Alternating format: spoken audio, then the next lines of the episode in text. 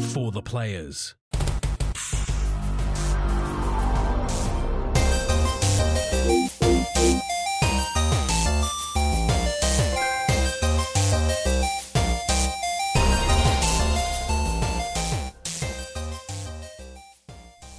I'm Ryan Betson. I'm Max Cooper. And this is for the players, the pop culturist PlayStation podcast with 40 years of playing PlayStation and 12 plus years in that games mini combined. To thank you for joining us in this PlayStation conversation. This PlayStation conversation happens every Monday morning at 8 a.m. on podcast services, including Apple Podcasts and Spotify, and 9 a.m. on those YouTubes. If you'd like to take part in future conversations with us, you can. Come and check out our socials Facebook, Discord, Instagram, and X. All of those links can be found in the description below. If you want to join the conversation as it happens, head over to twitch.tv slash the pop culturist where you can watch us record the show live, where you can jump in the chat and become part of the show. If you want to support the show, you can tell your friends, tell your family about this PlayStation pod. If you are listening to us on podcast services, be, sure to give us a five star rating and a written review. If you watch us on YouTube, be sure to like, subscribe, leave a comment below. I endeavor to answer every single comment. And if you want to support us financially, you can at patreon.com slash the pop culturist, as well as our merchandise store, popculturist.com slash shop, where you can buy shirts and other sort of shit with our logos on it. Now, preemptive reminder there will be no new episode next week because this guy will be interstate. I'll be in Perth for the WWE Elimination Chamber, and it's three hours behind. And that either means I have to record a show at four in the afternoon on a Sunday, or Max has to record a show at much later in the night. When he's at work. when he's at work. so we just thought we'd take the week off. Uh, properly enjoyed my first holiday in the better part of a decade, and uh, just ha- and have a week off. But Properly enjoy a holiday, goes to Perth. yeah, well, look, look, I'm poor as shit at the best of times. Like, and like, I wouldn't. I wouldn't have gone on any sort of trip had I not had a reason to do so. And I think a WWE pay per view for me is a pretty good reason to do so. And it's the only only only reason to ever go to Perth. Absolutely. Because before the show, you and I were chatting, Max. You know, what the hell are you going to do in Perth for a week? And the answer is I really don't know. Uh, so like I've got so on Friday I will uh, be assisting the our good friends Fid McAwesome and the Warship over at uh, Down Under the Ring, a wrestling podcast, uh, helping them with them with the WWE Media Day on the Friday. So I'll be uh, running around using my camera skills and uh, being their their cameraman for the day. So kind of like what you did for Pax Max, you know, know, I just threw a camera at you and made you walk around a lot. That's me. It's all coming back, and I'm it, it, it sucks to be me, but. Uh, it should be cool. I'm very happy to help those two. They're both lovely gentlemen, um, and I've really enjoyed doing the show with Fid in the in the past. We did our Royal Rumble chat, which is cool. Uh, and then on the th- Saturday, uh, we will have the show itself in the evening. And outside of that, I got no idea. One thing I am actively considering. Do you know the band Mudvayne? Max? Well, they're doing a tour right now, which is potentially their last tour in Australia ever. They just did their Sydney show, they just did their Melbourne show, and apparently on Wednesday night they're doing a show in Perth. So, I don't know. One of, the, one of the only bands from my youth that I've not seen yet. So, like, do I go see a band in Perth? The next minute, Ryan comes home with a FIFO job in Perth. Yeah, start working at the mines, you know. Uh, good times. But you have you ever been to Western Australia? Oh, Yeah, no, I'm in the same boat. The, the, the, the furthest west I've ever gone was Radelaide. That sucked too. Yeah, well, the only time I've ever gone west, you said I went to Adelaide. I flew in in the afternoon, went to a Kevin Smith thing at the Thebarton Theatre, went to bed, woke up, flew out at like seven the next eight the next morning. That was it. I saw the airport, the hotel, Thebarton Theatre, hotel, airport. I saw nothing that Adelaide had to offer, and I'm not sad about it. I, I've been there twice. The first time we took the train, the second time we drove. Which one was better? Mm, I remember the drive. I remember the, I remember the train. But yeah. But yeah, because I guess I, I literally have no idea. So Supermaster in the chat goes, I'm from uh, this channel on twitch.tv slash pop culture. As I mentioned, you can become part of the show. Uh, Supermaster says, I'm from Adelaide. I fled for a reason. At least you're going with other people. That's They true. So I'm going with my partner Phoebe and can good friend entertain you. Yeah, and good friend Craig. So the, this is the advantage where Phoebe, when she gets sick of us, she can fuck off, and Craig and I can entertain each other like children. Or if she gets bored, of, if she gets like too much Craig, she come hang out with me, and then you know, if I get bored of both of them, I can go do whatever, and they can hang out together because they will have to on Friday as I go fuck around, kiss hands, shaking babies and stuff. So with, there's there's enough people that like if anyone gets bored or like you know sick of people someone else can look over there and be like, hey, I'm going to annoy you instead. And um, I'm looking forward to that. One thing I am considering, Max, might I add, is um, I know it's not working. It's not supposed to work like a portable console, even though it's kind of the name. PlayStation Portal. There is one on Marketplace, two hundred bucks. It's three thirty retail. It's local. Uh, and then you realize you can't use it on the plane. That's what that's my concern. Is I get it for the plane, can't use it, or I get it to Perth and I'm playing at my mate's house where I'm staying, and it's not going to work because the entire purpose of me is to take it to play with it. Because I don't want to cut my PlayStation, mostly because I'm cutting all my camera gear, so it's that's not an option. Yeah, but you've got two other people's worth of luggage. Hmm. Because You can't fit in your own doesn't mean someone else can't. Like, yeah, Yeah, because I know I'm gonna get fucking annoying if I if I don't get some like game time. If I don't get my screen time, I'm gonna be like some fucking five year old, right? I'm gonna be the worst. I'm gonna be horrendous, and it's gonna be painful. you just pack an iPad and a fucking DualSense controller? I'm gonna pack my laptop so that I can when I can rip the footage off the camera, and I'll use that as remote play to the PlayStation here. yeah. That's my thinking anyway. yeah, one in uh, like I said, there's a lot of planning. I've not done sort of any packing or anything. Um, the Reverend Puck goes, "I'm not from. I, I am not from Adelaide. I have no excuse. Well, you're a major excuse. You live in the US, my friend. Like if, if you fly these the X amount of hours, the the thousands of kilometers, tens of thousands of kilometers to come to Australia, and you go to Adelaide, got some bad choices, man. Bad choices." But yeah, I've not done nothing. No pack. Obviously, I can't pack the camera up because I'm using it now. So that'll be tomorrow. I'll pack my all my suitcase because I had to do all my washing because you know I forgot to do it. Um, so like I was like, all right, I'm gonna wash all my clothes so I can pick some stuff to wear because apparently it's gonna be like 35 and up. It's gonna be fucking gross over there. So I'm gonna sit in an open ass stadium with a bunch of wrestling fans who stink at the best times, and then you add like near 40 degree heat. It's just gonna be this green plume of stank coming out of this. Uh, uh. Uh, Marcy says you can see Adelaide in a day or two. I imagine Perth would be the same. It's like two pages in a book. Yeah. but I do want to go. I might go check out the Quokkas because they're adorable and they have that little island. Be like, no, get some Quokka selfies. That'd be pretty cool. I assume there's other, I assume there's other things to do there. Then there's wineries and stuff. I think there's beaches, but I fucking hate the beach, so that's weird. hmm. How's your week been, Max? Mildly entertaining. Yeah, yeah, that's good. So, so mum, mum's down at the moment. Good on Nanny Um, K. Nanny K here. On, on any case, yeah. Oh, Um, how is she going? Missing? Is she missing her PlayStation? no, Dad's on it every night. It's so funny. um, and obviously we went we went to Blink this week. Yeah, we both went to Blink this week. It was mad. Let's talk about that for a hot, hot fucking second. Had you seen Blink before? No, How was it for the first time? it was great. It was fantastic. It was fantastic. Yeah. So I got I've got one more on my like teen bucket list that I'd love to see, but I don't think it's gonna happen. Green Day.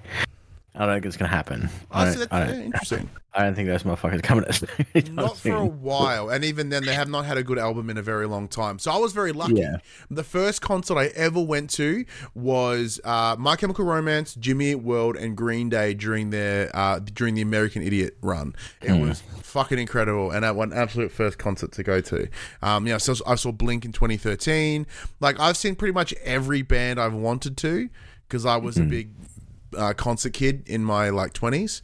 Um, it's pretty much what I did. So like yeah, Mudvayne is the one I hadn't seen because they came out when they did um what was their album? Lost and Found. And then they did a couple albums after that and they think they toured maybe once and I couldn't go. And then this is their last one. Um, and they're touring with Coal Chamber and Coal Chamber's pretty cool. Good new metal energy. But uh, is, that, is that the only two? There's no one else. No one else. What is your list? Well, I've seen Living End. Yeah, they were Grassland for the State Emergency Tour. That was awesome. Um, but yeah, of the of like the, the bands that I really enjoyed as a teenager, I like they're the they're the three that I wanted to see, and I've seen two of the three now. Nice. But yeah, so seeing uh, Blink this time with Travis Barker because normally he doesn't fly, but he's here now. He came for this. Um, was oh, it hit so differently and especially mm. off the back of the One More Time album, which is you know they're then coming back after their second split as a band, but also the you know t- um, uh, uh, Mar- uh, sorry Tom Tom DeLonge returning after Mark Hoppus's uh, cancer, which kind of made them remember what was actually legitimately important, uh, and you know closing the show with the song One More Time, uh, and uh, all the you know the the lovely montage from the from the music video with all the things from their history. And um, that was like the eighth time I cried during that show by the way. Uh, it, it was absolutely lovely. That was it was it was fantastic. So yeah. Yeah. It's one of, it's one of, like I because I know like I I can't speak for you obviously but for me like Blink 182 uh, are very much a band that I didn't realize I had such an emotional impact mm. with. Um, now there are there are some that are very obvious. So, so I had a friend of mine pass away in my early twenties. Um, so she died rather suddenly. She um, took her own life. So no one was prepared for her funeral, obviously. So what they did for music is they just plugged her iPod in and played her 25 most played songs. And uh, Narelle was one of the the biggest Blink fans I've ever known in my entire life. So it's very hard for me to listen to a mm. lot of songs, especially uh, like feeling this as an example. It just hits really hard. Um, and then because shortly after she passed, that's when Neighborhoods came out. So I listened to the fuckload. Like I listened to Neighborhoods so much. That album is brilliant. Uh, it's a real shame they didn't play a lot of those songs. And then of course, you know, like uh, Enema of the State. I have such a deep memory of listening to it with my cousin in Toongabbie in this bumpkin fucking town in, in uh, just outside of Traralgon where I grew up. And just when I, when I hear like the opening riff of Dumpweed, I just get instantly transported back to whatever year that was.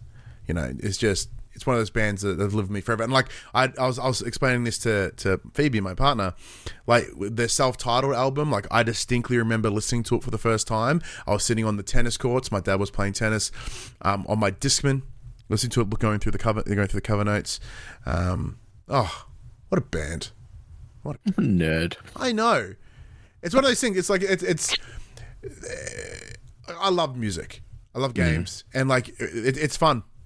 I can I can my memory's garbage, but there are moments where it's really fucking spectacular, and it, a lot of it comes down from like remembering albums or remembering when I, when I listen to it or like the unnecessary details about it.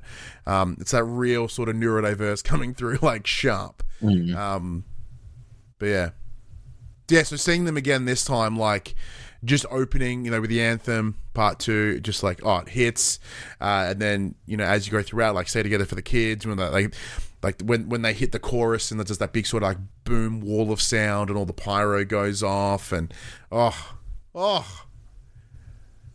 And if I ask you what you know and you're like yeah it's fine. Oh, it was it was it was legitimate it was legitimately a great show. What sucked was the fact that it took me longer to drive home than the entire show went for. That sucked. Yeah fucking roadworks, man. Oh my god, there's so many goddamn roadworks. Oh, and we should also mention as well. We're sitting into waxing lyrical about Blink One Eight Two. Uh, their support act, Rise Against. Holy shit, they were fucking incredible too. Yeah, so I it was funny. So I was originally going with my sister and my mum, mm. and uh, at the last minute, my sister got really fucking sick and couldn't come because I had no interest in seeing Rise Against. I know like one or two of their songs. I'm not a huge fan. She's like, no, no, no, I want to go. So I booked my parking stuff for like to be there at like 5.30 ish so we could go to the opening act and then she's like oh i'm not coming i'm like ah oh, motherfucker i got here so early for nothing so i ended up i ended up seeing them and they, they are they live they are quite good yeah um now we didn't get the uh, we didn't get the full band apparently the bass player had to oh, fuck off back us. home. Yeah, yeah, yeah. We had um, so for a family had, emergency. He had done two shows. Ever. Yeah, so the guy the guy we had had done three shows. yeah, because that was his second show when he saw us, and it was his third for you. So that's pretty legit. Yeah. Like the third yeah. time you ever played for a band, you're, you're at Rod Laver Arena, you tens of thousands of people. But yeah, for me it was it was fantastic. So like hearing like um you know, uh, uh, uh, rooftops, which is an incredible song. Uh, the uh, swing life away, which I forgot about. That's like the acoustic song they play in the middle, um, and Re- Re-education through labor as well. Like swing life away is a song that I hadn't heard since I was probably like twenty one. I just forgot about it. I remember I remember getting it uh, on like a mix album. It was called Death Valley, and it was just a song about fuck. It's just a bunch of emo songs crammed together on an album. It was awesome. So, so was this the was this the only concert you went to this week, or did you did you hit up the the biggest con biggest female led concert of all time? No, Did you hit the Tay Tay? I did not because not not for me. But holy shit, have you saw the pictures for that? Ninety six thousand people crammed into MCG. Jesus, they saw a lot of women and probably, presumably gay dudes, yeah. and some straight, some a lot of boyfriends. Uh, that's so many people. I know so many people who went. But it's kind of insane. So I was having this discussion once again with my partner. So we went to the last time I went to Rod Laver before Blink One Eight Two was to see Lauryn Hill, uh, the singer for the Fugees, right? So she herself quite a quite a strong female icon. So the energy in that arena was really different. It was really kind of like upbeat and lively, and and it was like real kind of like girl power, not like Spice Girl girl power, but it was just like genuinely good energy, um, and a lot of like because you know she the, you know a big part of their of, of of their act is that you know they're proud African American women and proud African American in general. So they had like this full fucking band and like you know a horn section and percussion and like everyone on the stage was um was of African descent. Sup, Josh? Another individual that I'll be seeing at the Elimination Chamber. Be sure to go check out their YouTube, uh, their Twitch channel, Josh Robertson underscore zero zero. Uh, due to circumstance, they've had to change all their flights, so they had to like dig deep into their savings, and they are running on absolute cents right now. So help them out. Josh is an incredible human being, and I cannot wait to give him a big old hug in when I see them uh, at Elimination Chamber. Um, yeah, so like the energy was there because it, was fun because the it was their X amount anniversary of the of the album, the re-education of, of Lauryn Hill. So it was kind of had this real prom setting. Like the stage was decked out like a basketball court, had those shitty little tinsely thingies that you see in like all those early two thousands. Um, you know, prom movies. Uh, but yeah, it was a very different energy. And as I'm sitting there with her, I'm like, it feels so weird. Like, I wonder what it would like for me, you know, if like an equivalent energy for like, and then I went, oh yeah, no, I'm seeing Blink 182 like next year. Uh, that's the answer. Because like that was so much just angsty white boy teen energy. It was awesome. Fucking awesome. Except the except the merch was really expensive, and they wanted eighty dollars for a poster. Yeah, I'm so stunned that I spent sixty bucks on a fucking I t-shirt. cool. I got a cool ticket out of it though. I'm actually absolutely shocked that Ange spent 120 bucks on a fucking jumper. Oh, I'm very aware.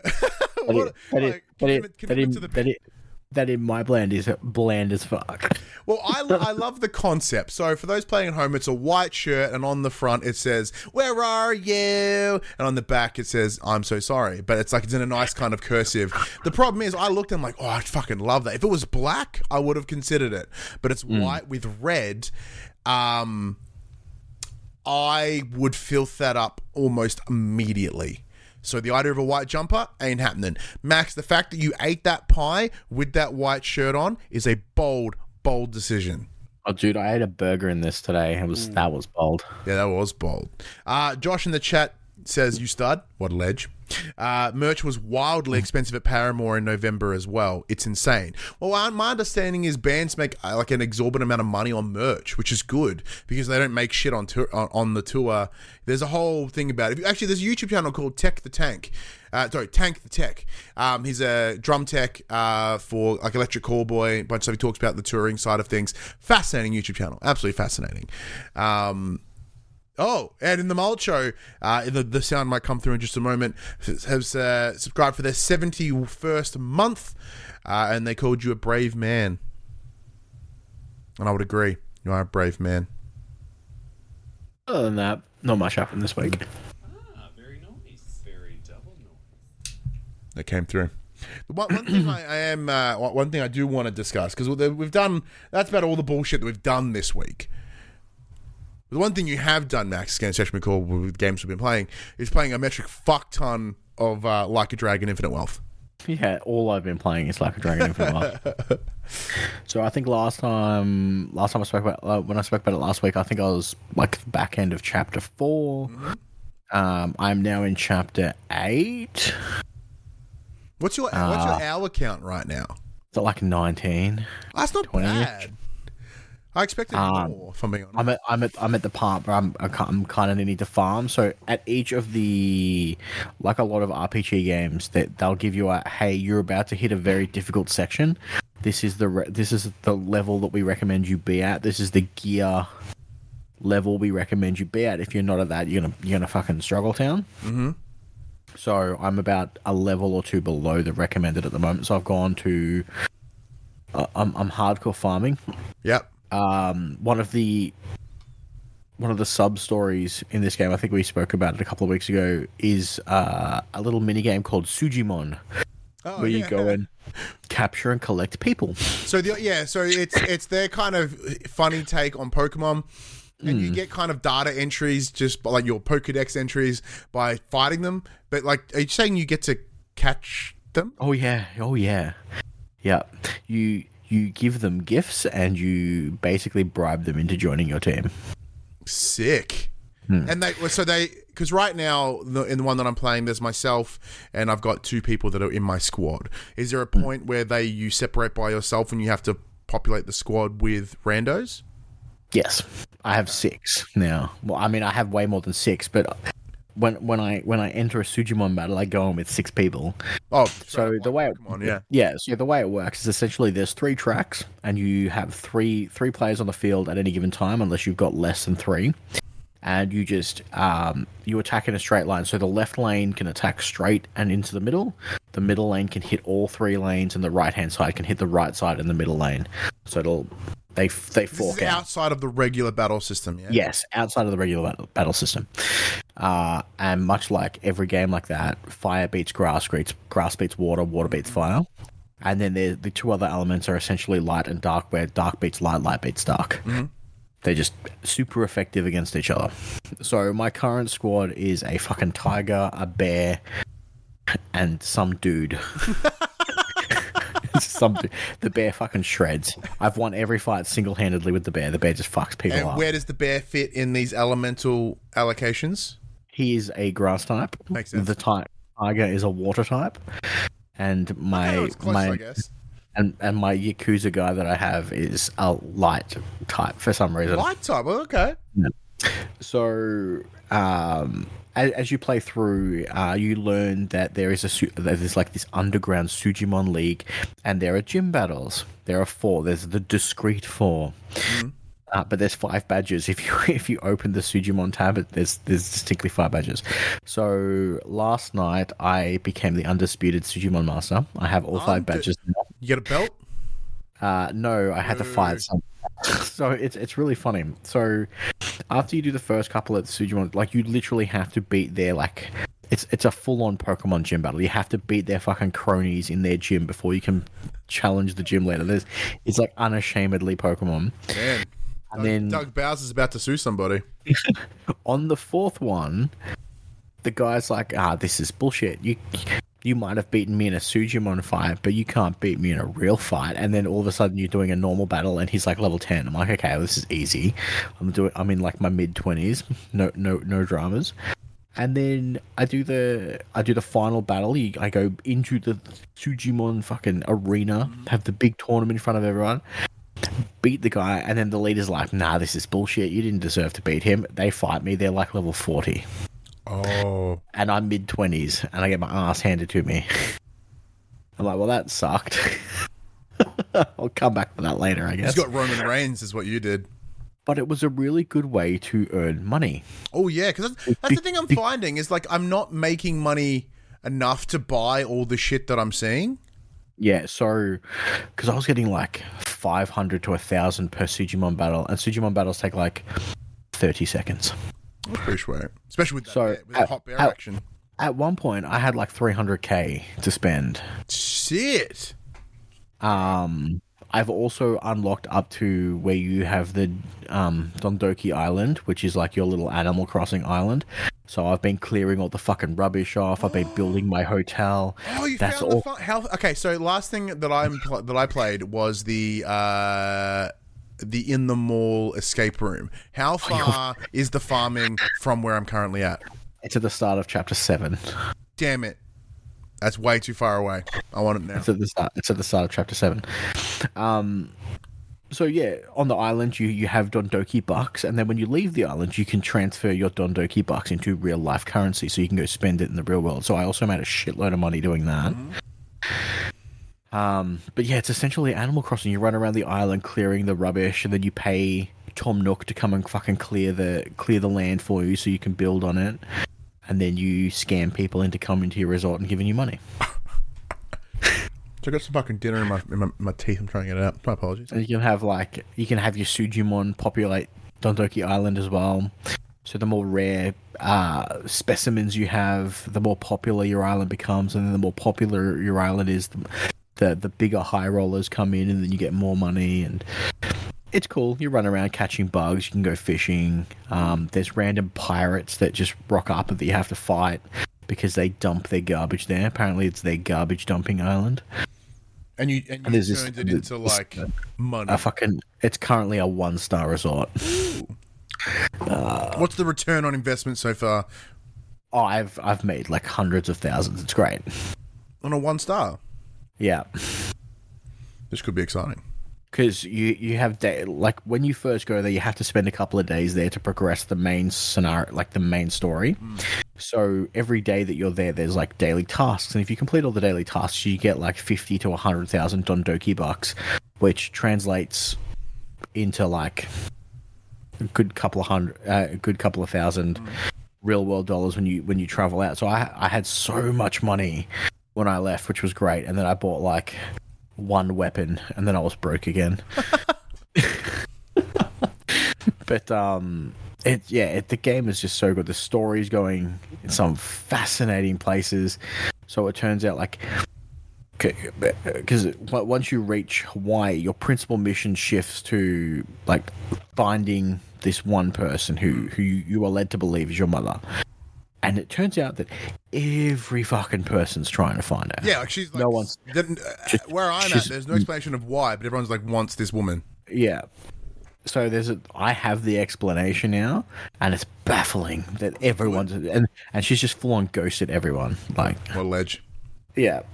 So we're still searching for her. In chapter chapter eight, I'm still searching. Uh, I've picked up a few new uh, party members. Uh, my original duo from from Japan have fucking traveled to Hawaii. I've got those bad boys back. Oh, I, I was at Nanba and um, Nanba and Tadachi. Tadachi. Yeah, what legends. I love them. So they're, they're back. That's great. Um, I've unlocked the ability to go and learn new job skills and professions now. Right now you're I the he- class. hero, and then you become. I, um, I, it was freelancer then hero, but I am no longer a hero. I am a Suji Mancer. so I can summon my Sujimon into battle. Because the part of your occupation provides you with access to different weapons, from my yeah, so yep, and different skills. So Sujimancers are actually unarmed combatants, mm. but I can summon people to do like every elemental attack. I can heal. It's it's a very useful skill. So how is this different from a summoning perspective to earlier in the game? I'm when I was I was talking to some taco truck dude, and the next thing you know, I'm calling in this buff ass woman to kick the shit out of people. Is that the equivalent? No, no. So it's like literally come in, do one attack, and then leave, and that you just spend mana to to, to call them in. So the gimmick with Sujimancers are that they have ridiculously high base stats. So even without a weapon, you still do a shitload of damage in unarmed combat. But it's not the uh, it's not the the call in service to uh, just pay to have someone come in and do stuff for you.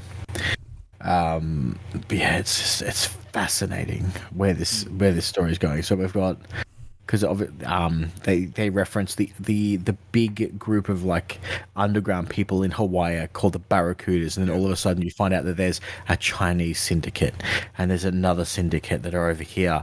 There's another syndicate over here, but they're they're, they're all run by this one dude for some reason. and and everyone's just trying to trying to get you because they all know that you're the link to the person they're all trying to find Fuck.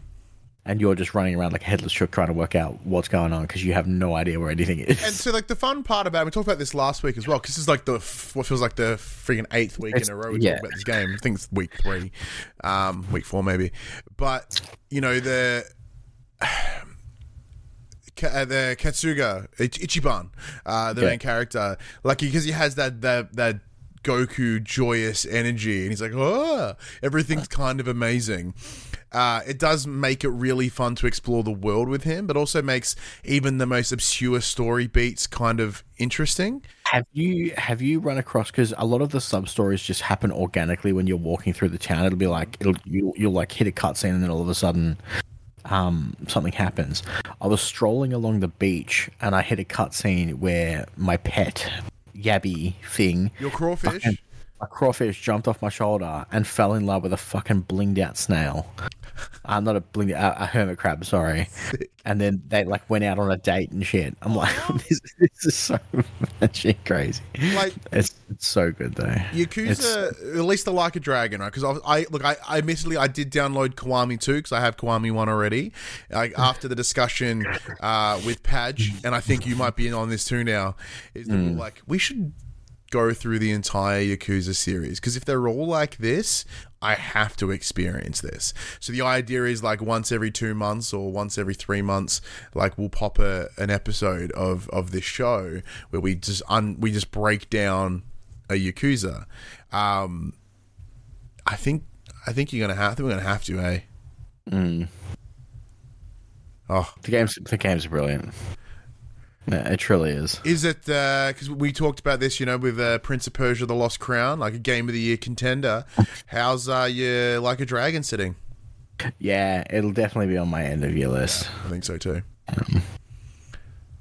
It's real. It's real good. A game that like I wouldn't have It- it- considered it- being it on my kind of came out of nowhere for me. Yeah. yeah, a game that I wouldn't have considered to put on my end, end of the potentially game of the year list, but I'm actively considering it at this very moment is Helldivers two. Mm. So that's what I've been playing mostly this week is Helldivers 2. So also, a big thank you to Five Star Games for providing us a review code of uh, Yakuza, uh, sorry, Like a Dragon Infinite Wealth. Uh, and big thank you to PlayStation Australia for providing us the review codes for uh, Helldivers 2. So this week I did jump uh, on the PC with it as well. We were kindly provided a PS5 and a PC code, so I did boot up the PC version. It runs amazing on my whatever the fuck my rig is. I don't know. It's a forty something and a something. I don't know. It runs like a dream. No issue on the um, good high ultra settings. Pretty pretty pretty sexy. Uh, good frame rates, much higher than the console, which is understandable. But uh, I have spent most of the time playing it on the PS5. Uh, now today I haven't played it as much as I, I would have loved, would have wanted to, because the game is so popular and is doing so well that they cap- uh, max capacity the servers for the second time. So it was literally unplayable today because you couldn't get in. They're like, look, servers are at capacity, but really sorry. And like to their credit, uh, on their social medias, they've been incredibly, they've been beautifully transparent and explaining like where things are at. Uh, and on top of that as well, because there's two different major enemy types. There are uh, the the Terminids, which are like the bugs, like the Starship Trooper esque bugs, and on the other side you've got the Terminator uh, esque robots. Um, the robots are fucked, by the way, fucked, and because the game the uh, the key mechanic is that you go to these locations and you liberate them with the power of democracy and blowing them up. Um, and every t- every time you complete a mission in this, you add point zero zero zero one to the over overall liberation percentage. So you're seeing these worlds get liberated in real time because every time that someone completes a mission, bing, suddenly it goes up. Now I was very lucky to see it literally cross over to 100% in a run this week, which was fantastic. Um, but with that in mind, they had to announce this week uh, I think like yesterday, the day before, that because the bot missions are so hard, everyone's kind of avoiding them and doing the Terminid ones. That the Super Earth, they're like a straight up zero percent. They all got overrun by the robots. So they essentially them coming out going, "Hey, uh." You know, all these spaces, like they've written it as if it was like a mission report. It was fantastic. Like all these planets are over overrun with the robots. Um, essentially them acknowledging that we're going to have to reconsider our tactics, which essentially says we're going to like bump the difficulty down a little bit just so it's not so intense. But they delivered it in such a really in character way that I can't help but respect the team of Arrowhead and their marketing people. Like, little did they realize this game would be as popular as it is, but they are just delivering. Like I'm playing it on console and I've had a couple of like uh, moments where like a dead Terminid has kind of had a bit of um, clipping into the ground, etc. When when you kill it, um, but it's really ran really well. I've done mo- what feels like pretty much every mission. There's not one that I haven't. Uh, but what what I love about this, Max, we talked about this last week is in the same way that I played Outriders, apart from like twice. With I think I played Outriders with you once and Padge once. Uh, Paul James, friend of the show from Play Two, uh, and Division Two, which I played pretty much exclusively by myself, except for one time I played with Padge. Um, the beauty of this game is yes, you can play it by yourself, but it does get the the benefits of playing as a collective is better. Now, I don't play with a hot mic because I don't want to. So when I've had people join in, I've had runs where I've had a full team of four and everyone's off mic. Everything is done through tagging, you know, like pin dropping pins on the map or you know doing the in-game gestures or just kind of like alluding to hey come over here. And it's been great. Like there's no one has come in and actively done friendly fire bullshit. Like everyone goes in they get you know they're in on the bit they understand what they're there for and we all we all without without direct communication work as a team. It's awesome it's absolutely fantastic because one of the biggest problems that I've had in like multiplayer games in the past is that you have one rogue person that like does just wants to go do it themselves and they will die and then you're gonna have to fucking pick them up or they just wipe wipe the floor and then they crack the shits at you for not pulling your weight or whatever, right? And the understanding here is everyone's coming in, and you know I'm like what level nine now, so I don't know how like how much like is that good or bad, but I, I'm yet to see anyone higher than ten. Um, so with that in mind, everyone's kind of like aware that they're coming in fresh, and that the game's bene- the game benefits as you know as we're seeing in real time mm. as these planets getting liberated. Like having to work together benefits all of us and it's really really cool because when once again when the main the main like theme of the game by design is that satirical we come together as one for the power of super earth to liberate the galaxy through you know democracy and freedom and blowing shit up and to literally but like subtly but by design give everyone that sense of yeah and come together. so once so, because I haven't played much of it yet, so once a mission hits 100%, can you no longer do that mission? Yeah, that planet becomes uh, obs- that planet gets left, but it can then be overrun again. Like there was a time where a bunch of planets were a hundo, they're now completely overrun, and you've got to go back and kill them again. Okay. And the varying planets have like different elemental setups. There's one that are icy, one that are hot, one that are very foresty. So like, you know, in the hot ones, you got to be real, you know, if you're rocking heavy armor, you're going to be slow. Your stamina's getting smooshed.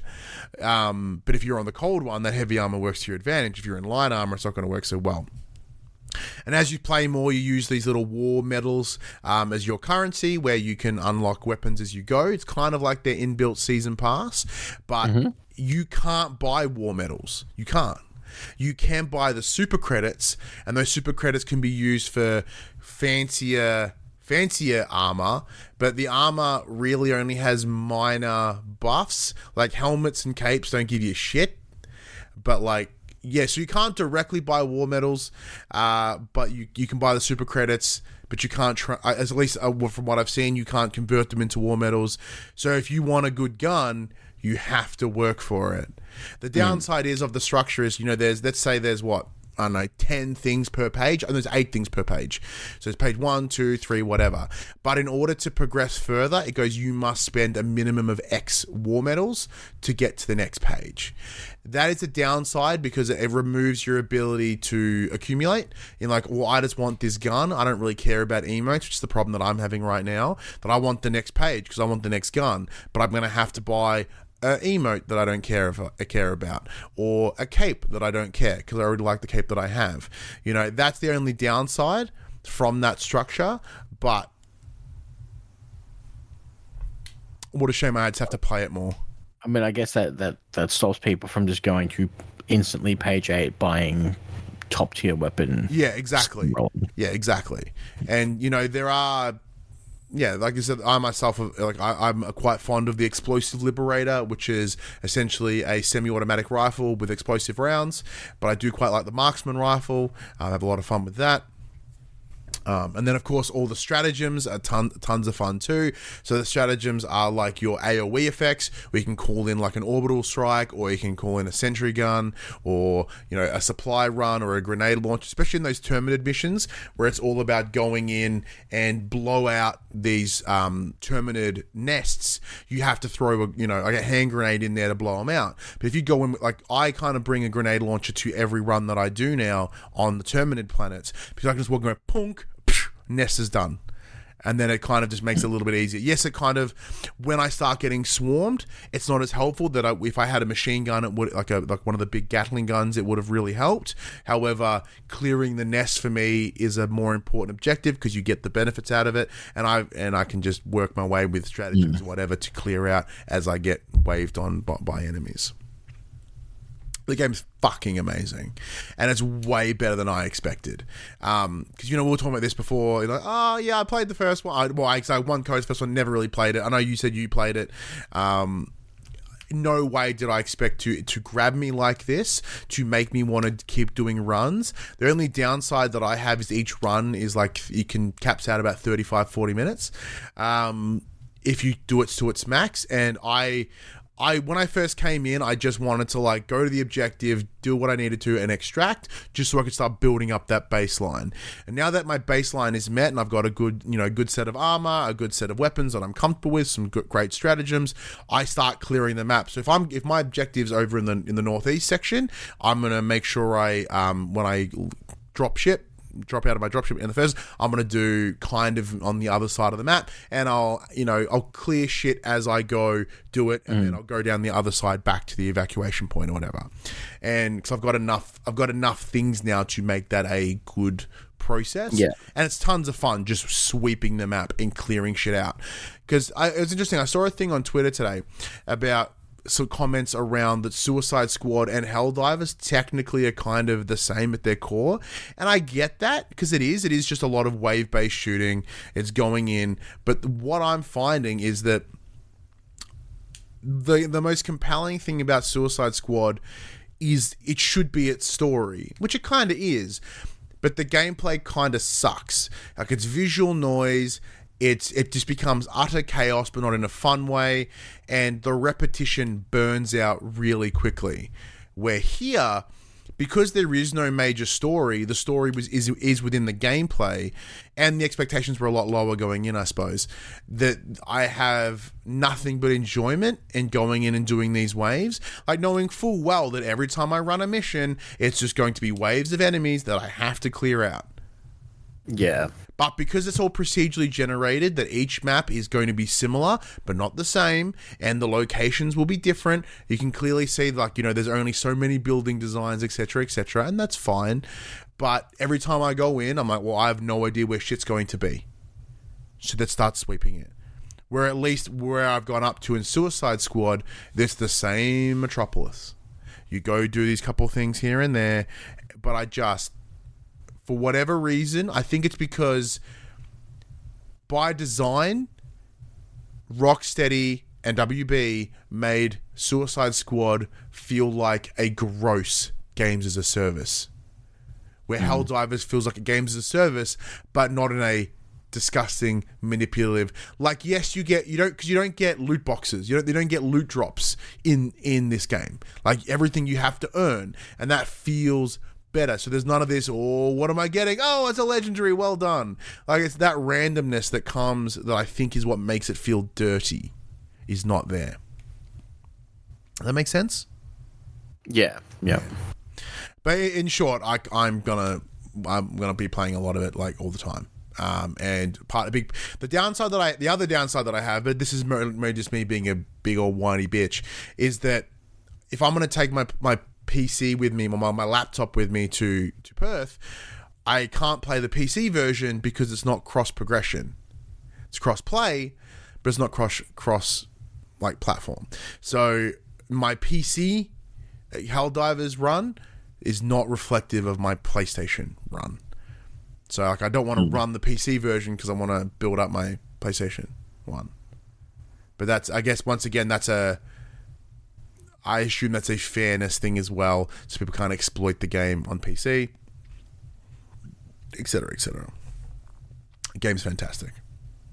Um, anything else to play this week? Uh, oh, I did that like the so there's some DL, there was some DLC for Gas Station Simulator that uh, was dropped in PC like mid last year, and they they were like, oh, it's coming the back end of 2023, and it never came. But then it dropped like last week, so I totally bought it and I just start and uh, I booted up my old save, and for some reason this new save just fucked up my game my old save, so I have to start again. What a shame. It's fun. I did almost buy a Cafe Owner Simulator this week because that looked interesting, but I didn't. But I still think I will. Uh, the mullet show in the chat goes, it would act to slow the stampede to the higher level slash endgame. 100%. 100%. Because, yeah, I'm not, once again, I've not seen anybody with those later end items either. Um, was there anything else? Uh, let me have a quick squiz. I don't think there is. Um, no. I oh I did try to play The Witness again this week, but every time I tried to play it, my son played the PS4 at his house and booted me out immediately. So no, I have not. I have not played The Witness, even though I really really wanted to. Um, anyways, let's get to the section we call Inform the Players. We tell you about what happened this week in PlayStation, like 45 minutes later, by the way. Doesn't he have a PS5 now? Why the fuck is he still playing a PS5? Because my, my account isn't on there. So he doesn't have access to all my games because I'm not putting my my login on that PS5 because then I, then I would never be able to play anything. Mm, yeah, fair, fair, fair. All right, Max, what's the news this week? What's, what's Ah, well, we'll we'll just we'll steamroll through these extra and deluxe games that have been announced for February. So this month we are getting Need for Speed Unbound on PlayStation Five, Outer Worlds Spacer's Choice Edition PS5, Tales of Perfect Arise. Play play the Outer Worlds. If you want like good, sp- if you want a better version of Starfield, play the Outer Worlds. Tales of Arise, PS4, PS5, Assassin's Creed Valhalla, PS4, PS5, Lego Worlds and Lego Jurassic World, both PS4 titles, Roguebook, PS4, PS5, Rogue Lords, PS4, and Tales of Zestiria, PS4. And for those of you who are still paying for Deluxe, we have Ret- Resistance Retribution, Jet Moto 2, Tales of Symphonia Remastered, and Tales of Vesperia, the Definitive Edition. Now, I assume the Tales game piqued your interest, you big weeb. Ah, I don't pay for extra or thingo anymore. My cla- year's up. classic? I'm back to basic. Essential. I'm back to the essentials, baby. Damn. Well, I'm pretty sure I still pay for deluxe because mine runs out in August. So Resistance Retribution will be cool. That's the old I think it's a Vita game or a PSP game. I don't remember, but that'd be all right. Um, other than that, and if it's been Unbound, I think I wanted to check out at the time. I have Outer Worlds. Received a review code ages ago, and that game fucking rules. Um, Assassin's Creed Valhalla. That's probably the best. The Assassin's Creed games are the best bang for your buck with these PS Plus um, tiered systems because, like, Valhalla was allegedly supposed to be a smaller version of the Assassin, but it's fucking long. Like, it's exor- it, it's stupidly long. It's uncomfortably long. Um, sounds like a weenus. But uh, look, once again, there's a bunch of games that did come out. There's, coming out this month as part of the uh, the PS Plus Max, and uh, keeping that in mind is good because, from all accounts, PlayStation aren't releasing anything major between now and March 2025. Yeah. So Sony will, will not release any sequels or updates to quote major existing franchise titles before 2025. The wording is ex- is uh, ex- what exceptionally important here. This does not eliminate the likelihood of any PS5 exclusives entirely. It just means that you're unlikely to see that new Ghost of Tsushima, any more Last of Us, any more Uncharted, God of War, Days Gone, any of those major IPs in, in at least the next 12 months. Here's what it said exactly. Quote Regarding first party software, we aim to continue to focus on producing high quality works and developing live service games. But while major projects are currently under development, we do not plan to release any new major existing franchise titles next fiscal year, like God of War Ragnarok or Marvel Spider Man 2. End quote. The, un- the company's actually predicting a more challenging period for its new gen console as it expects, quote, a gradual decline, end quote, of hardware sales in the next financial year, which gets underway from the 1st of April 2024. We suppose that's not massively surprising considering its goal is to ship a very strong 21 million units, that's collectively in total, hmm. by 31st of March 2024, which will be a difficult number to hit. The company is expecting a slight decrease in its first party software sales, presumably because it'll have nothing on the scale of Marvel Spider Man 2 in the next year uh, until they buy Arrowhead, which they totally will, and then suddenly it's first party, very successful first party title. Um, they're in the IP, so kind of you know, second party, but whatever. But it does expect to see a gradual expansion of third party software sales and network services revenue. So that's likely where a lot of this income is going to come from. In the chat, the Reverend Park does say, What do you mean unbelievably long? Just because it's a Viking game and they included like all of Europe doesn't mean what you think it means. no, the game just doesn't fucking end. So Max made the dumb mistake And, of and then and then credit and then credits roll and it's still not over. yeah. So Max made the dumb decision about three years ago, two years ago, to uh, three years ago, to make it one of the games of oh, I want to complete, the, I want to get this game off my backlog. Bad decision because when you think that game's done, there's more of it. And to, look, to their credit, yeah, the game is stack of fun. I I replayed it a little while ago because I thought, well, maybe it'll get me intrigued, and it does. It hooked me in. But then the idea of then other new games came out, and the idea of of committing myself to such a huge RPG like this made me die internally. So I had to stop. But if you get your to get your dollars worth, but they're like you know, th- and that's what they're going to have to rely on PlayStation. Once again, without any major first party releases, um, or at least from once again, as you as as you alluded to in the in the write up here, Max, no continued sequels. So this doesn't mean that we may not we we may see um, marathon. We may see uh, what's the other? What was the other one? Um, Marathon got delayed into fucking oblivion. Damn it, not marathon. Then what was the other one I'm thinking of? The one with the very delicious hamburger in the trailer, made by uh, the the team with that woman in Canada. Fairgames was the one that looks like an Ubisoft game, but not that one. It starts with C. Concord. There you go. I got there in the end. That's how crazy No idea. thinks, by the way. No idea what the fuck you were talking about. Yeah, I got there in the end.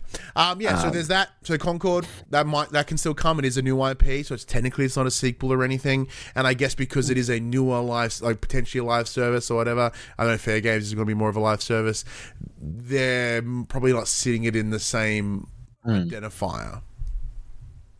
Uh, the Mild Show, that was a journey, a little insight into bet into the Betson brain. Straight up. The way I, I've explained this before, I don't know whether I mentioned it on the show before. But my brain is like a shitty search engine. You have to give it the right keywords, otherwise it goes, What the fuck are you talking about? It's the Bing of brains. It's the Bing of brains. So I got to go this, and then this, and then this, and then this, and it goes, oh yeah, that, and then it unloads all the information that I want. It's the other example I use. It's like a network drive with all these, all these. fu- It's like it's fucking gigs and gigs and gigs and gigs of data, but the password on the folders change randomly, and you have no idea what the fuck they were. That's my brain, and it's fun to try crack it some days. What's your thoughts on this, Max? Not surprising at all. Yes. Um, I mean, in the last few, uh, the last few uh, pieces of information that we have from them, the last few showcases, there's been no first party stuff.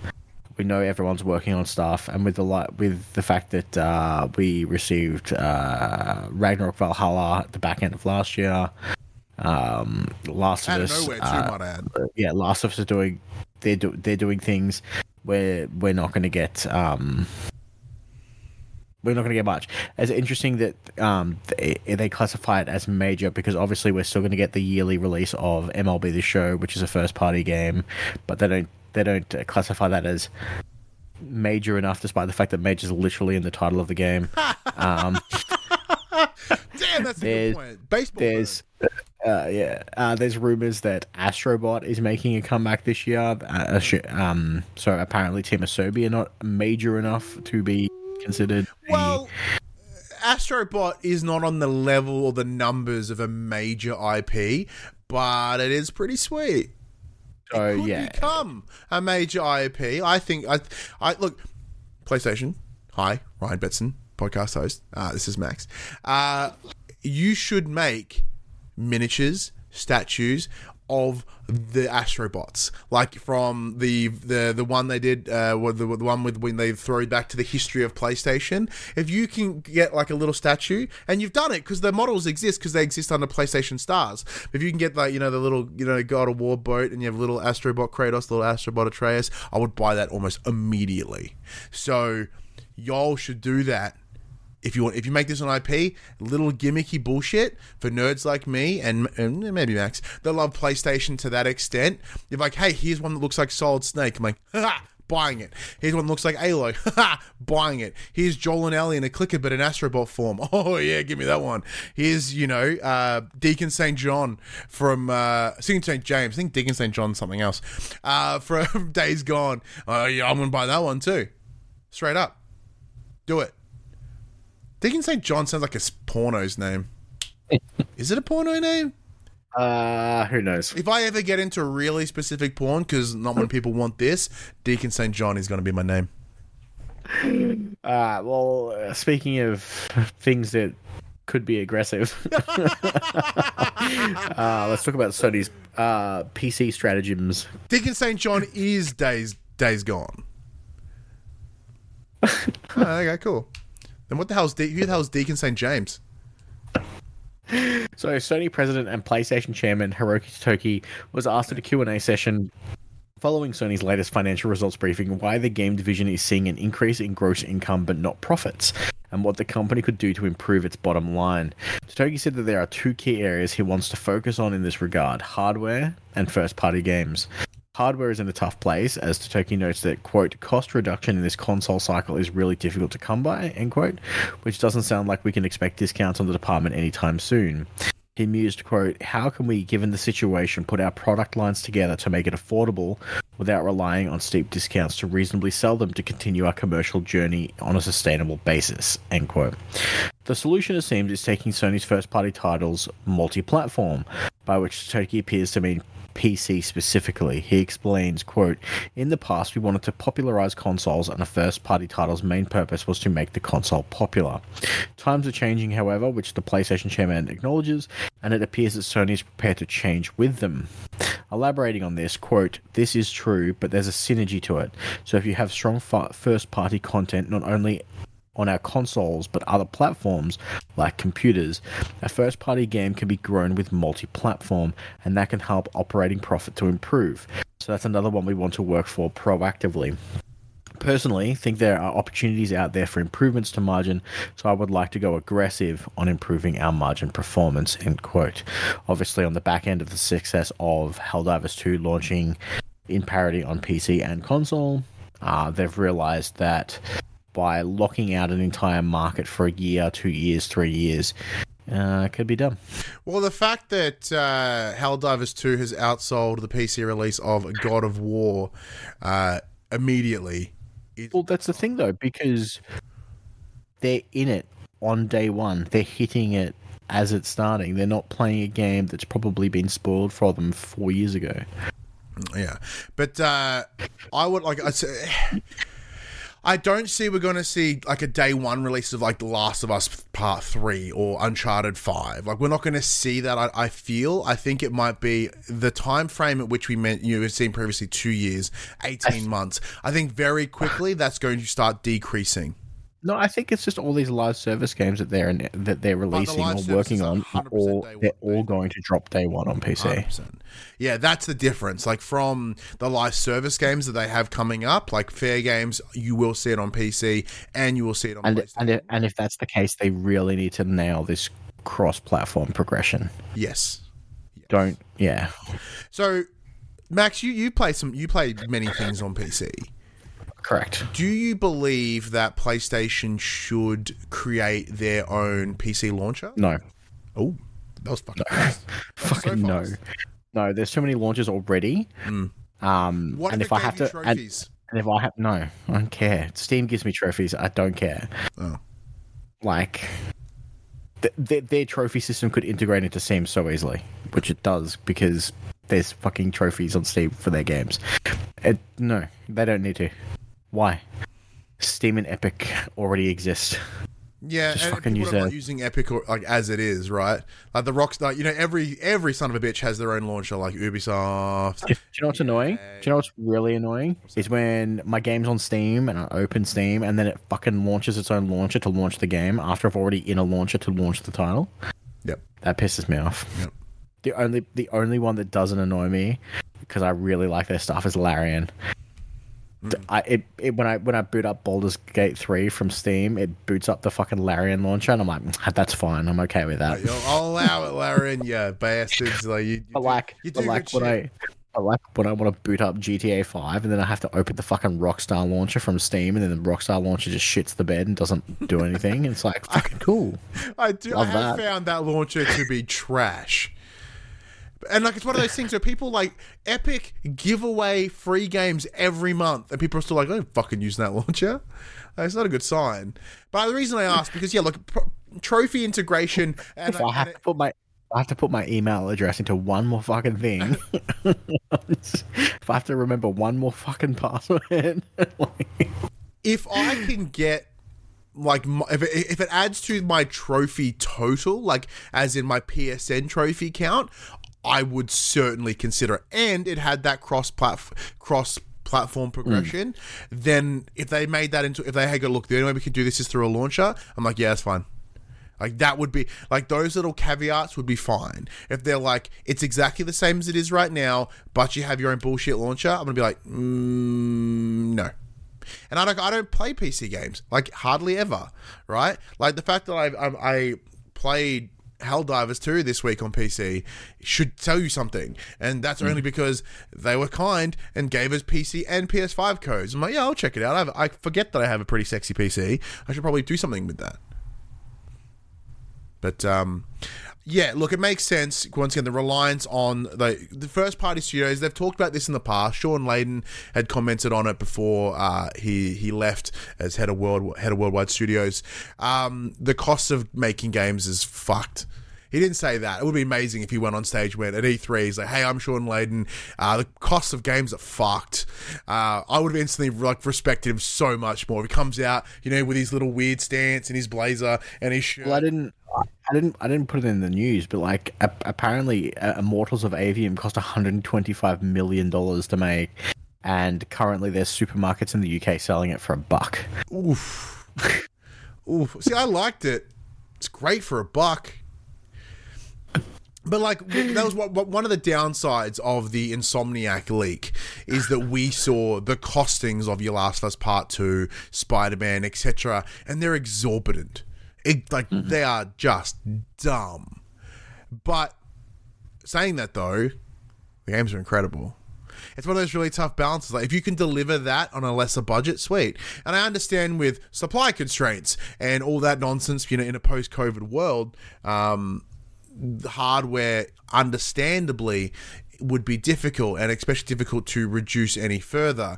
Like it's impressive that they were able to, you know, make the slim and reduce everything down to that size. My understanding is that like if they, they could potentially reduce like the nanometers of the whatever the fuck the, the thing that they use the, the board I don't know I don't know how t- pieces of tech work but by doing so would increase the the benefit etc but even if they did that as you know with the prices as they are for, for the hardware itself. You know, it exactly happened, Max. They released the Slim PS5 for the same price. nothing changed. And I imagine that would be the case uh, potentially.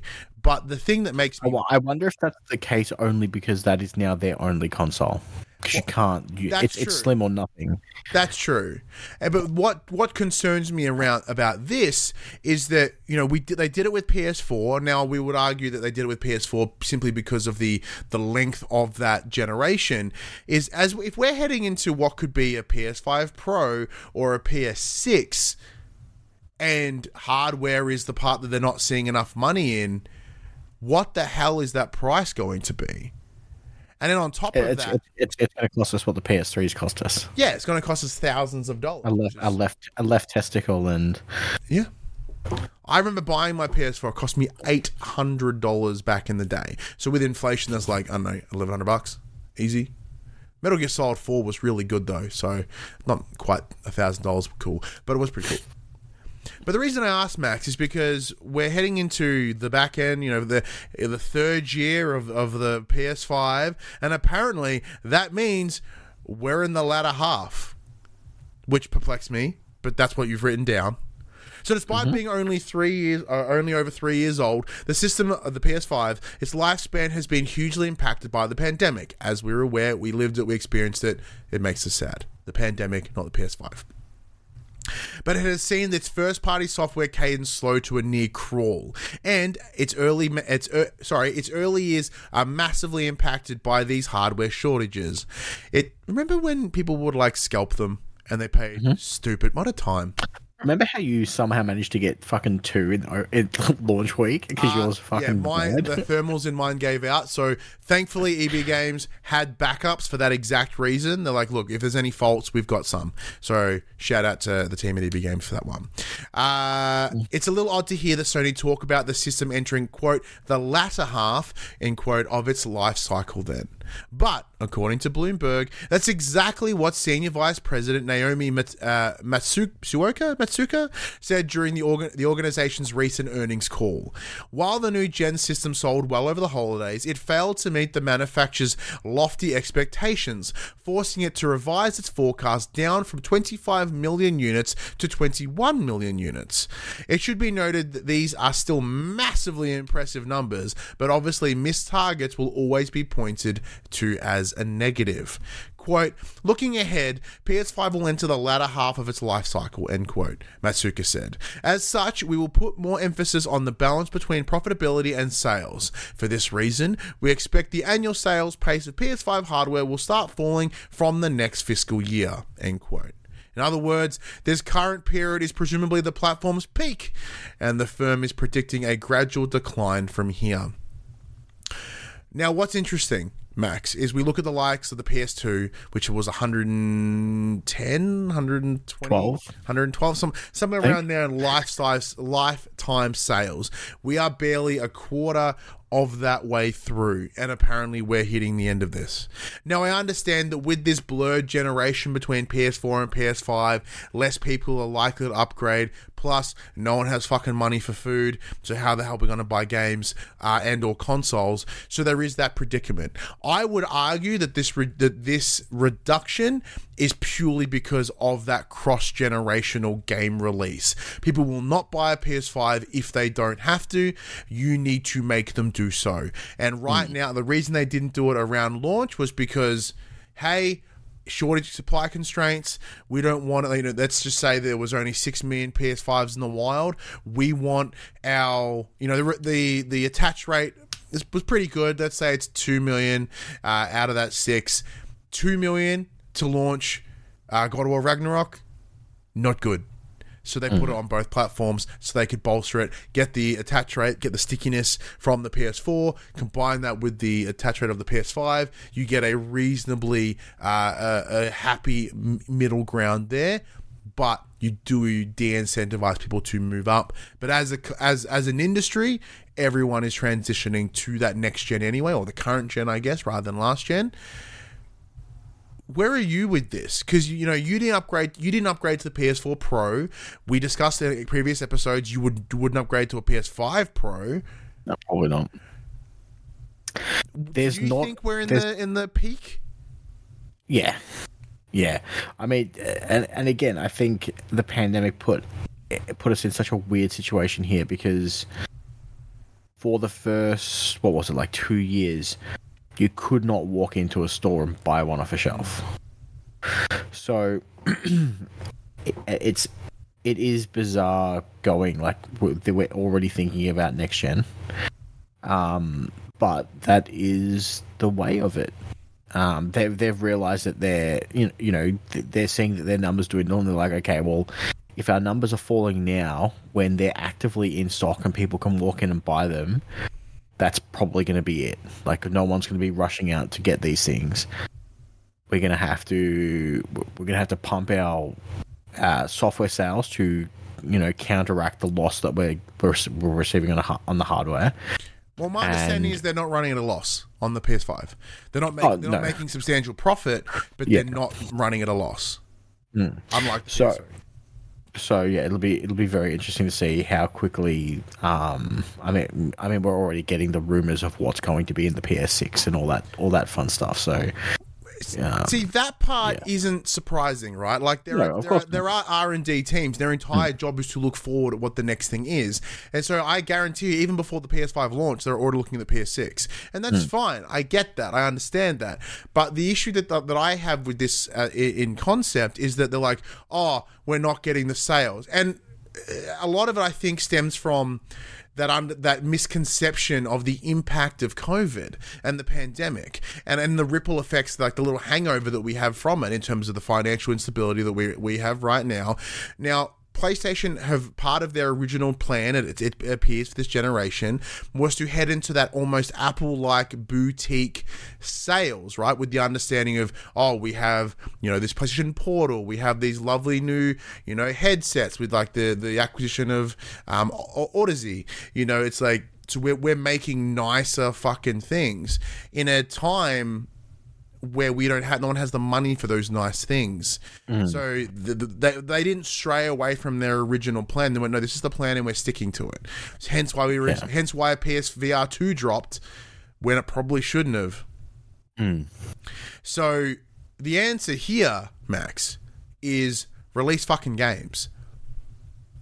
Whether it But be they're not second party, anything. Yeah. party, but they can't because of the exact same pandemic hangover. It, Hmm. It's the you know they they have to, the one hand washes the other. They don't work independently.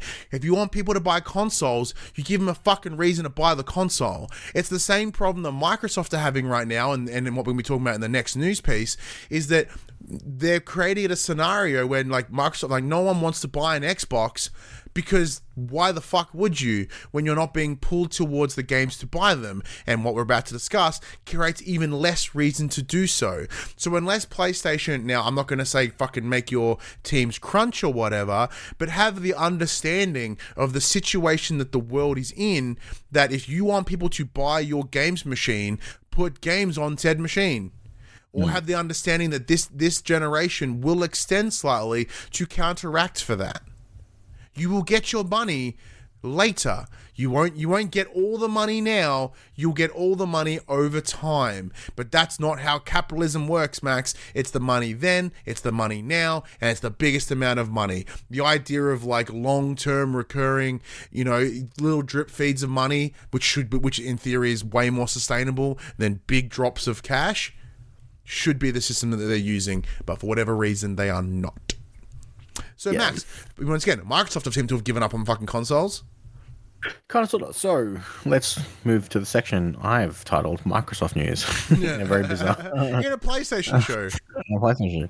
Uh, everything, everywhere, kind of sort of. It's a good movie. So- Not quite as good as everything, everything, everywhere, all at once, um, which is kind of, I guess, also relatable to what Microsoft have planned. So, in case you missed it, uh, Xbox held a podcast on Friday, publicly announcing the company's. bizarre, by the way. Fuck it. They use this form of method to distribute incredibly important business information. Publicly announcing the company's long rumored intention to bring a selection of first party games to rival consoles. After much noise around the subject, it hardly came as a surprise, but it is still a noteworthy shift in how the platform holder will handle its in house titles moving forward. While the messaging was kept fairly vague, we can get a touch more context from the company's memo sent from Phil Spencer himself to staff before the podcast's debut. the Verge secured this copy of the memo, which reads as follows. Today at noon Pacific, we will be posting a special episode of the official Xbox podcast. In this episode, Sarah Bond, Matt Booty, and myself will share with the community our Imagine plans if for it the wasn't the official one. It was like he just guests on a random Xbox show. It's just called, you know, Xbox fans or something, you know, like yeah, like their equivalent of for the players, but an Xbox One. Like imagine that. Imagine if like we as a podcast were given the information like, hey, could, like PlayStation Australia were like, hey, we've got this big thing to announce. Uh, your show name is kind of our branding. We haven't we haven't yelled at you yet, so you need to announce this. you're you're gonna have Hiroki Totoki come on to your show, uh, eight o'clock on a Sunday night on Twitch. Uh, so yeah, in this episode, Sarah Bond, Matt Booty, and I will share with this community our plans for the future of Xbox. We'll also discuss how our vision will benefit our players, creators, and the industry as a whole. When we look at the state of our medium, we see players increasingly gaming on multiple devices, but their experience is defined by the fragmentation created by platform silos. Multi device players have to navigate multiple identities, entitlement libraries, communities, wallets, and reward programs. Similarly, the, the, the industry's biggest franchises increasingly ship across multiple devices, requiring creators to build and manage multiple instances of their games, leading to higher costs and fragmented communities. All of this friction creates a tremendous opportunity for us to meet the needs of a multi-device player players and creators. We have a different vision for the future of gaming, a future where players have a unified experience across devices, a future where players can easily discover a vast array of games with a diverse spectrum of business models, a future where more creators are empowered to realize their creative vision, reach a global audience, unite their communities, and succeed commercially, a future where every screen is an Xbox. This is a future where Xbox is everywhere, consistent with our promise to empower players to, quote, play the games you want with the people you want anywhere you want. This is reportedly the first communication to Xbox employees about where the company is heading. it's also a little more direct in its language than, the podcast, talking quite, quite plainly about, quote, a future where Xbox is everywhere and where every screen is an Xbox. It all seems to be in service to a scenario in which gaming becomes more unified instead of, quote, defined by the fragmentation created by platform silos. A lot of shit. The result is that four Xbox games, to begin with, will be ported to PlayStation. Before we touch and on them, because I have a, I've said about those games that, that are selected. Let's touch let's touch upon the statement that is made. Like your comment at the end there, "What a load of horseshit!" Essentially, is bang the fuck on. Do you want to expand on that point? Look, they can have their vision of trying to unify it, but the other two players are not going to come to that party. Yeah. Uh, Like Nintendo, this stance Nintendo, comes Nintendo from have someone their, that's losing. Nintendo have their own ball and play in their own field and do whatever the fuck they want because they can. They've kind of earned that right to a degree too. um, so in in the in in the in the war of of Xbox and PlayStation, that will never happen. Or at least I can't see it ever happening anytime soon. Unless Xbox turn around and go, we're not going to fucking make boxes anymore. We're just going. We're, we're now a publishing company. We're just going to make games and publish them. Do you want them? Because they're not going anywhere else. And that's not going to happen either because they've they've said that they're not going to stop making boxes. So, as I mentioned, this stance comes from the losing team. If they were winning, they they would say "fuck you," like you play Xbox and you play Xbox alone.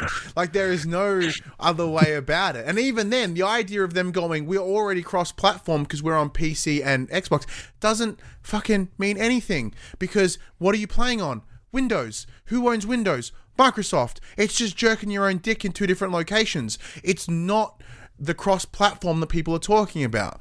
And with this in mind, this is what I love. And this is what's find fascinating. It's going to make me sound like a, a super PlayStation fanboy, and I'm going to I'm going to have to live with that the level of straight up hypocrisy in this statement compared to everything that they have done in the last couple years is fascinating. Is absolutely fucking fascinating.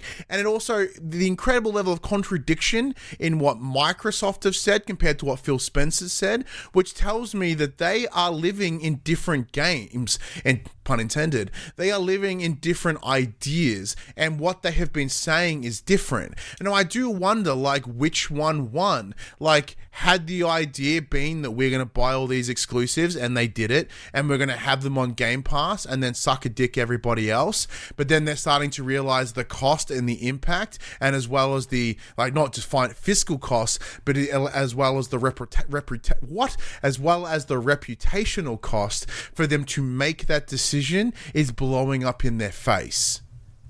And I it, it's baffling to me because this uh, to their credit they are going against the system that has existed the entire time that console mm. has gone through and well done to them like that is that is true disruption right?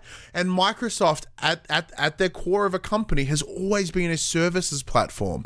Like it's Windows is a service, Office is a service, Azure is a service. So they're not like the way they approach their things should be seen that way. And we're finally seeing that. Like Game Pass was a service. And this, if they go down this path, that does make them a service. So it is aligning with how the public perception, or at least the business understanding of what Microsoft is. But you can't step past the firm contradiction and the hypocrisy in it all. Now, I'm very aware that businesses and people can change their plans, their ideas. Nothing is, you know, what you, what I, the shit that I said six years ago is, it's different to where I stand now. That's well, how the, we learn and grow as people. Well, the other thing is you have to, that you have to remember is they made a lot of uh, they agree to a lot of terms to get this latest deal through with the merger of Thingo. So you'll probably find that that they had to make a certain amount of games cross platform as part of their we're not going to lock everything behind our wall. But they didn't agree to what was getting locked behind and what would be shared. So they're going to share like the random shit. Yeah, and that's what's interesting is the fact that they're keeping.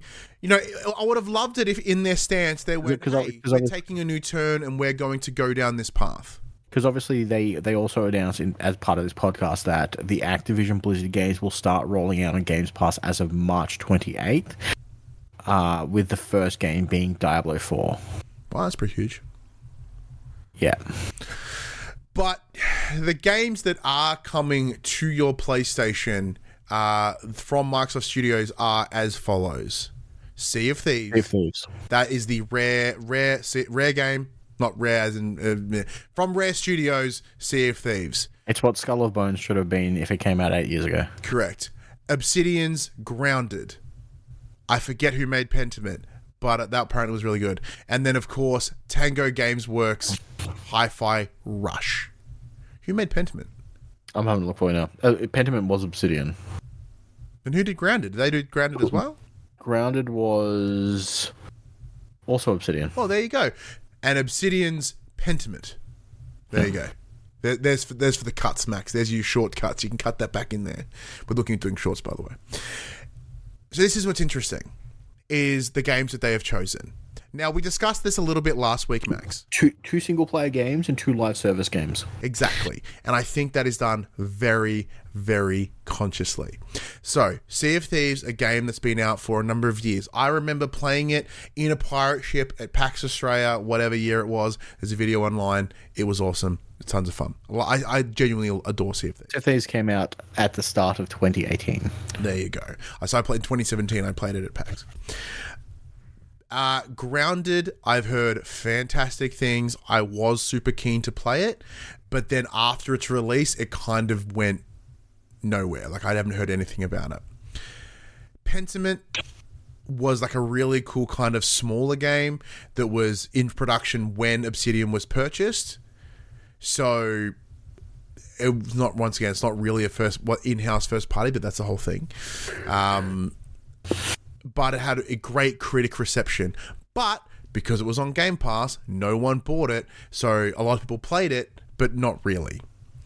Hi-Fi Rush, the pretty much only critically acclaimed release from any of the Xbox party Xbox first party studios uh, last year in 2023, and no one played it because of it because it didn't sell. Once again, it didn't sell very well.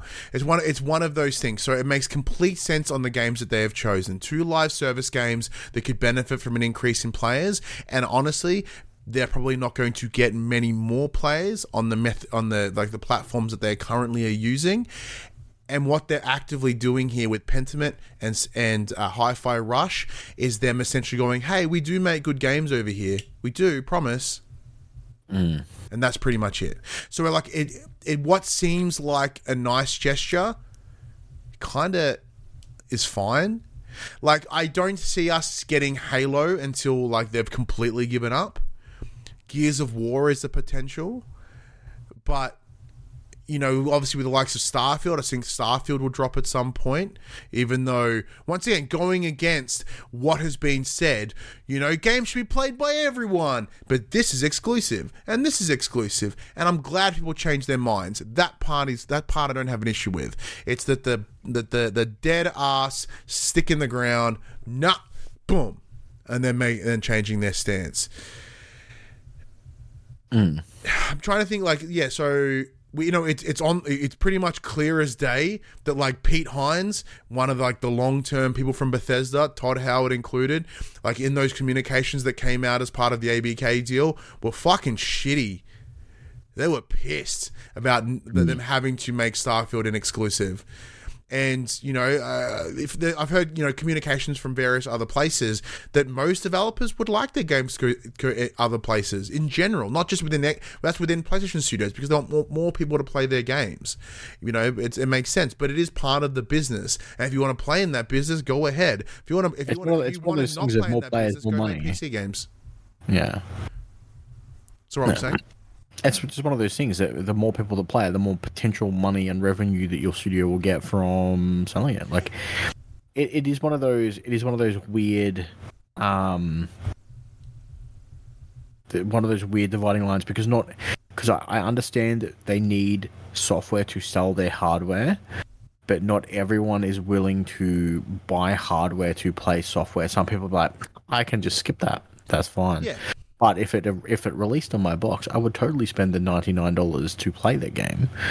But I'm not willing to spend the nine hundred dollars to opt in to buy it for ninety nine dollars to play that game. Yeah. Yeah, 100%. And like that's perfectly fine. So people that have made their decision on what console they're going to play, you know. And I admittedly, I look at this I have no f- knowledge or whatever, but Microsoft had always at least appeared have seen Xbox as one of their smaller divisions they don't really give a shit about. Like the fact that Word on Office or whatever makes more money all the time, like they could pay off that Bethesda purchase in like I think it was weeks. Mm. Really? So that wasn't they never really had like they could run at a loss, which they are, by the way, in Game Pass. They are running at a fucking loss. They could do it and no one would really notice. But after the purchase of ABK, a 69 bill, just shy of a 69 billion dollar deal, Microsoft as a larger corporation are suddenly having to look at at, my, at, at Xbox and go, "What are you doing? What's your plans? When's this money coming back?" Right? Like they they put themselves internally with a big target. And I hmm. guarantee you, Phil Spencer took the brunt of that. Because who, like this statement, everything that's come out as part of this podcast and the discussion, it is the exact opposite of everything that Phil Spencer has said and done in his tenure as head of Microsoft, as head of Xbox, I should say, sorry. So that tells me that they came in and went, not we, we're not doing that. So it wouldn't surprise me at some point if we see Phil Spencer outsy gone. He's out of here. Whether he leaves on his own terms, like Jim Ryan, who I also firmly believe got fucking booted too. It wouldn't surprise me if we see that because suddenly they have to pay more attention to what Xbox does. Would you hmm. agree? I don't think I don't think Spencer's going anywhere. Hmm. I think he's too ingrained in that position I disagree. that um, they're better off just better the devil you know. I would agree. with Like, um, Because at the end of the day, if they're if if Microsoft as a whole have come in like, hey, they're the ones who are going to be like, well, no. they're, they're the ones doing the approving and stuff. They don't need they don't need to put another corporate stooge in that position when they can do what they do anyway with Spencer and still have a recognizable face in the area that they need him to be in. yeah, and I think as much as I genuinely liked the PS3, PS4 faces of a brand with, you know, Shawn Layden, uh, Shuhei Yoshida, Gio Corsi, Jack Tretton, um, Adam Boyes. Like you see these names and you go, oh, they you identify them as PlayStation. That was a really cool time. But they all kind of had this collective like focus. Mm. Where here, I you know, Xbox have it with Phil Spencer and Booty and etc. Right, but I think it now that system may not work. Which is a, once again, that's me changing my stance too. I firmly, I, I, I sit here going, you know, X amount of months ago, going, why is PlayStation not doing the same? Where are their faces? Because Jim Ryan ain't it. But mm. what it does is it makes a huge target to those that are visible. Jim Ryan became a massive target from the community. Phil Spencer has become a massive target from the community. Therefore, they become a liability in that what they say holds an unreasonable amount of weight. And we're seeing this firsthand what Phil Spencer has said has come back and bit them in the asshole. And what Jim Ryan has said in the past has come back and bit him in the arsehole. So much so that he's no longer here. And we, at the moment, we have Hiroki Totoki, who's like a chief financial officer, as you know, like he, he's not he's front facing when he has to be to talk numbers, but there is no clear face of the brand anymore. So when people get mad, they get mad at PlayStation as a ethereal entity rather Yeah. than Phil Spencer. Um, so the answer to your question of like, yeah, the you know that your statement, sorry, like the better the devil you know, yes, but we're going to see less Phil Spencer. Mm. And the reason I think they did the podcast is because they could edit it, they could really tone, they could shape it. It's not in front of a live audience. It's not quite a state of play, but like it's the it's the perception of an open conversation, but they have the ability to edit and tailor and cut that down to the exact syllable if they want Yeah. to. That is Oh, for sure. yeah. Man, I'm very fucking opinionated this evening. So, for context, I had a short acting Ritalin before I did the show because I have them now. Shout out to my psychiatrist. Um, it's really like sharpened my thoughts, but also made me very opinionated, which is interesting. Quick bits, Max. Uh, uh, we mentioned this before. According to Jeff Grubb, we could be seeing more Astrobot this year. Uh, the PS5 exclusive Stellar Blade is going to be getting an adults only rating for nudity and violence in Korea. Now, uh, for additional context here, it's not an adults only game. It, uh, Korea have uh, that's them that's our version of mature. Yeah. But it does sound gnarly that Stellar Blade's getting a whole bunch of titties and guns, like just blood and titties. That that that is a much better game name than Skull and Bones. If you called a game like Blood, Blood and Titties, I'd play that fucking game. Like right, like the other day, like you know, Skull and Bones is out. Um, just before it came out, I messaged him like, "Hey, should we talk to Ubisoft and get codes?" You went, "No." And I went, "Yeah, it's fair." But if I went, "Hey, Ubisoft are releasing Blood and Titties this week," would would we get a code for Blood and Titties? Depends on what it depends on what kind of game it was. Is it fighting? Is it an action adventure? Is it an RPG? like, Ooh, that's a good point. Mm. Let us know what kind of game you think Blood, blood and is it? Titties Is it a visual novel? like, what,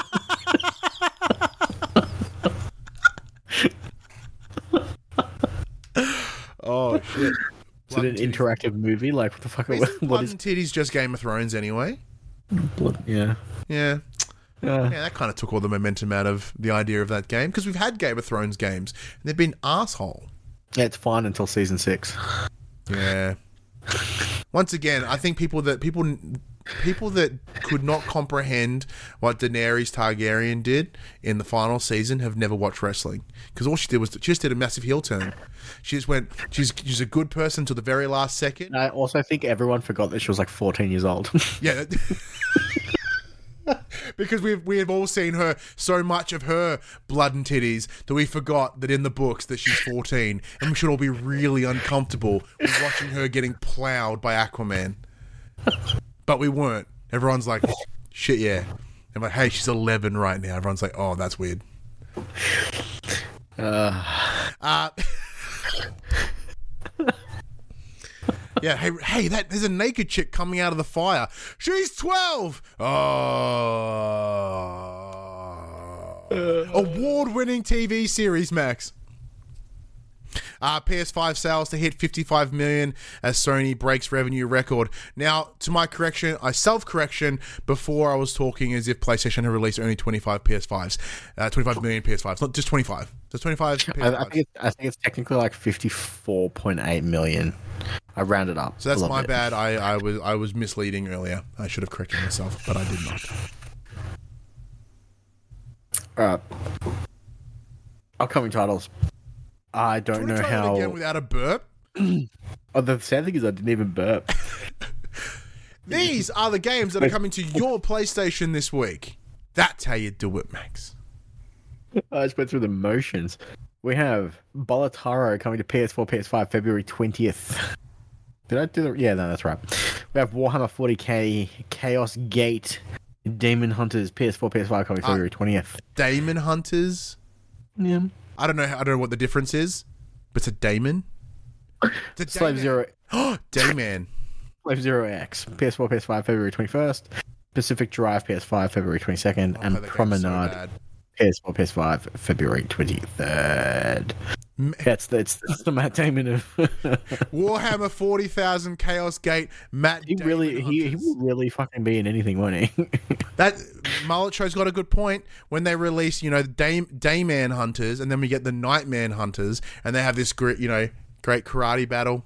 Um, that's an Always Sunny in Philadelphia reference for those playing at home. Incredible show. Can't can't say the same for the games. Uh, I think the major thing that we should be excited for this week is not Promenade. It's probably Pacific Drive. Uh, I know there's been some codes out in the wild from for early access. I know like our good friend Jerdman was playing it. They had some good things to say about it. It looks dope, and I'm keen to play it. Sure, but you, you, you seem so confident there, Max. I thought it was something different. I thought it was dead static. Like for, for the longest time, I thought Pacific Drive, Pacific Drive, not specific Drive, Pacific Drive, uh, was uh, Dead Static Drive, which is the game that's coming by that that uh, uh, Australian single dev who's been at every PAX for the last forty five years. I'm like, yeah, it's coming out next year, and it just never seems to come out. But it ain't that. Yeah, I, um, it's another fucking survival game, man. Yeah, but su- survival We- in a we- car. We, we went through, we went It's through like faster what than the felt- survival. We, we went through what felt like fucking thirty years of zombie games, and then all of a sudden everything's a fucking survival game. But it's not a zombie. It's like fart clouds and stuff. Hmm. Actually, I have no idea. I, like I saw the game. uh, Its initial. I say, I, I say that, but I'm super keen for Nightingale, which drops in two days. That's You know, I do wanna check out, survival ass survival game. You and I were talking about this uh, the other day. Uh, I can neither confirm nor deny this statement that Uh, you're about to make. No, no, no. Banishers Ghost of New Eden. You're like that Oh, game yeah. looks sick. I'm like it. Uh, I didn't care about it. I was listening to a podcast this week, and The uh, reviews for it have been stellar. Yeah, and like, apparently there's this whole like morale system where like you so you've got this dead wife. She's a ghost, and you want to bring her back with black magic. But in order to bring her back, you've got to kind like you want to do the nice thing. Like it, You gotta like, you gotta straight up kill innocent people instead yeah, of like saving in order to bring her back, you've got to like kill. Like she's got to feed on innocent people, or you let her die and you lose. You her, know, I'm but- you know I'm straight up just killing the innocent people. I, don't give a I fuck. always play the good route because I'm not an asshole, unlike you. Man, I'm saving my dead wife. conflict for me. I'm not. Yeah, I get it. Dead wife, eternal, eternal damnation. Yeah. Same, same, but different. But the game does look tight. Like I, I, I, I haven't, I haven't looked at any of how the gameplay or anything. But as a concept alone, as like an interesting backwards morale system, caught my attention when I was listening to a podcast talk about it today. Hmm. Might have to check it out. Speaking of checking it out, thank you for checking us out. Yeah. On this week's episode of the show, we appreciate each and every one of you for taking the time to listen to this incredibly long episode this week. We appreciate we, we appreciate you so much. We're giving you a week off next week. That's right. We love you. You don't get an episode next week. Suck a win. Uh, fucking wrestling. I'm gonna have so much right. wrestling to talk about when I get back. The show's Oh, fuck's sake. for everyone but me. Yeah, the following week. So hang on for context. I'm pretty sure the following week is going to be like oh, Final the Fantasy, isn't it? yeah. So it's going to be the third. So I'm gonna be, I'm gonna be fucking three days into Final Fantasy. You're just gonna be like mm, wrestling. I'm gonna be like, How good's Elimination Chamber? And you're like, how good's Final Fantasy? So what it will be? It'll be 25 minutes of show. 25 minutes of me going and you going and then followed by hard cut you going and me going credits that is the next episode of all the players but right now this was this show max let's send these people home Alright, everybody. This PlayStation conversation happens every Monday morning at 9 a.m. podcast, except for next week at 9 a.m. on podcast services, including Apple Podcasts and Spotify, at 9 a.m. on those YouTubes. I'm pretty sure I said 9 a.m. twice. It's fucking 8 a.m. on those podcast services and 9 a.m. on those video services. You think I'd get that right after like three and a half years? try Anyway. Uh, if you want to join us in this PlayStation conversation, you can. Come check out our socials Facebook, Discord, Instagram, and Twitter. All of those links can be found in the description below. If you want to join the conversation as it happens, head over to twitch.tv slash the pop cultures where you can watch us record this show live, but not next week, where you can join where you can jump in the chat and become part of the show. If you want to support the show, you can tell your friends, tell your family about this PlayStation Pod. If you are listening to it on podcast services, be sure to give it a five star rating and a written review. If you watch us on YouTube, be sure to like, subscribe to the comment below. I endeavor to answer every single comment. And if you want to support us financially, you can at patreon.com slash the as well as our merchandise store popculturist.com slash shop, where you can buy shirts, other assorted shit with our logos on it. But until next week, I'm Ryan Betson. I'm Max Cooper. And that was for the players, but also not next week, two weeks from now.